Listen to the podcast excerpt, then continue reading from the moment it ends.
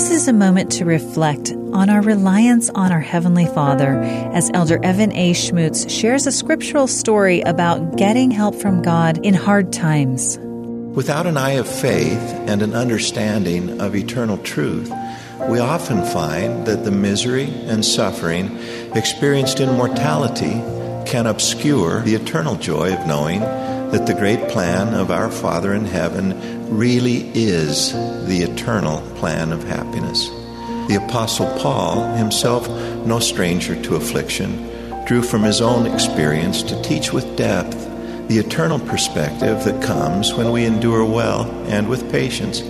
He said, "For our light affliction, which is but for a moment, worketh for us a far more exceeding and eternal weight of glory."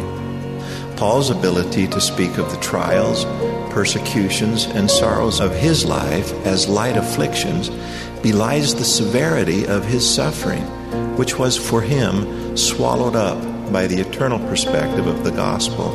Paul's faith in Jesus Christ made all things bearable.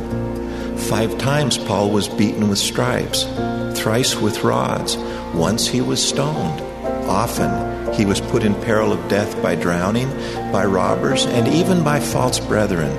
He suffered weariness and pain, hunger and thirst, and was imprisoned in the cold and in nakedness. In an intimate and reflective passage, Paul tells us of an unnamed thorn in his flesh, which caused him great pain and brought him three times to his knees, begging the Lord to take it from him. In answer to Paul's prayers, the Lord did not remove the thorn, but did speak peace and give understanding to his heart, saying, "My grace is sufficient for thee, for my strength is made perfect in weakness."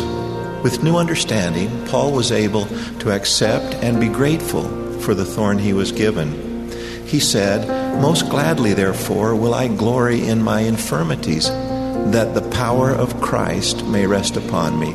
As we acquire this eternal perspective in our lives, our capacity to endure grows.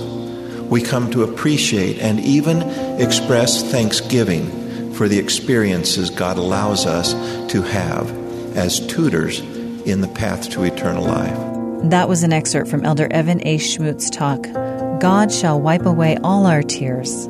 This is a moment to reflect.